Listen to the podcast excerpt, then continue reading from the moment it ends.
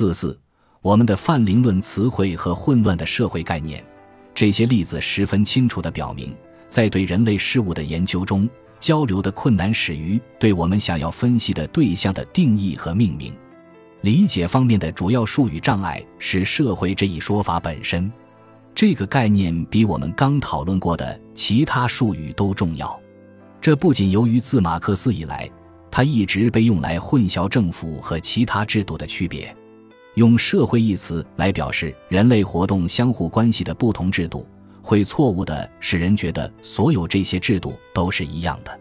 犹如拉丁语中源于 “socius” 的 “societas” 一样。它是这类词汇中最古老的一个，指的是彼此相识的同伙或同伴。同时，它也被用来描述个人之间实际存在的状态和关系。按照通常的用法，它的前提或含义是存在着对共同目标的一致追求，而这种目标只有通过自觉的合作才能达到。如我们所知，人类合作超越个人知识界限的必要条件之一。就是这种追求的范围越来越不受共同目标的支配，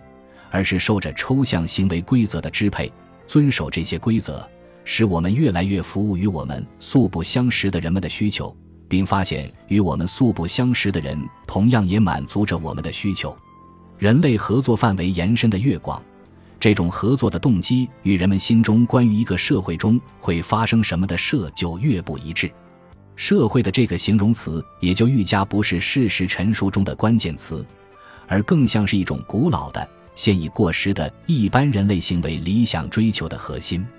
一方面是在一个特定团体中个人行为的实际特征，另一方面是个人行为应当如何的愿望。对这两者之间的差别的真正见识越来越少。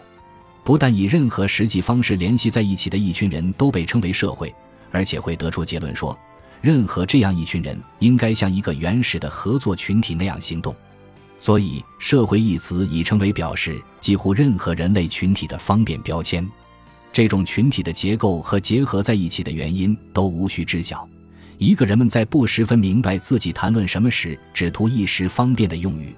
显然，一个群体、一个民族、一个地区的全部人口、一个公司、一个协会、一个团体、一个部落。一个帮派、一个族群或种族、宗教、运动和娱乐项目的成员，以及住在一个特定地方的居民，都是社会或能够构成社会。对于完全不同的形态，如个人之间有着不断接触的人组成的群体，和仅仅利用从漫长而无限延伸的贸易关系中产生的信号而把千百万人联系在一起的结构，冠之以相同的名称，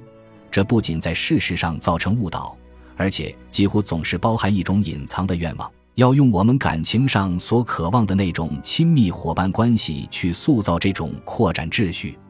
卢弗内曾很好的描述了这种对小团体的本能的怀乡病，那是最早出现了人类的地方，是对他仍有无限吸引力的地方。但任何想把同样的特征移植到一个大社会的努力，都是乌托邦，并会导致专制。在这种混乱认识中被忽视的关键差别是。小群体的行为可以受一致同一的目标或其成员意志的引导，而同样作为一个社会的扩展秩序，它形成了一种协调的结构，却是因为其成员在追求不同的个人目标时遵守着相同的行为规则。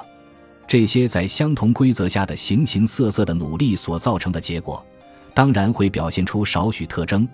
他们与拥有同一个头脑或想法的单个组织的特征，或这个组织特意安排的特征相似，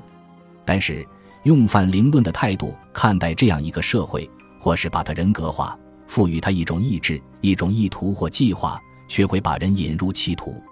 因此，看到一位严肃的当代学者声称，任何功利社会都一定会表现为不是个人的多元化组合，而是一个伟人的体现。这真是让人惴惴不安。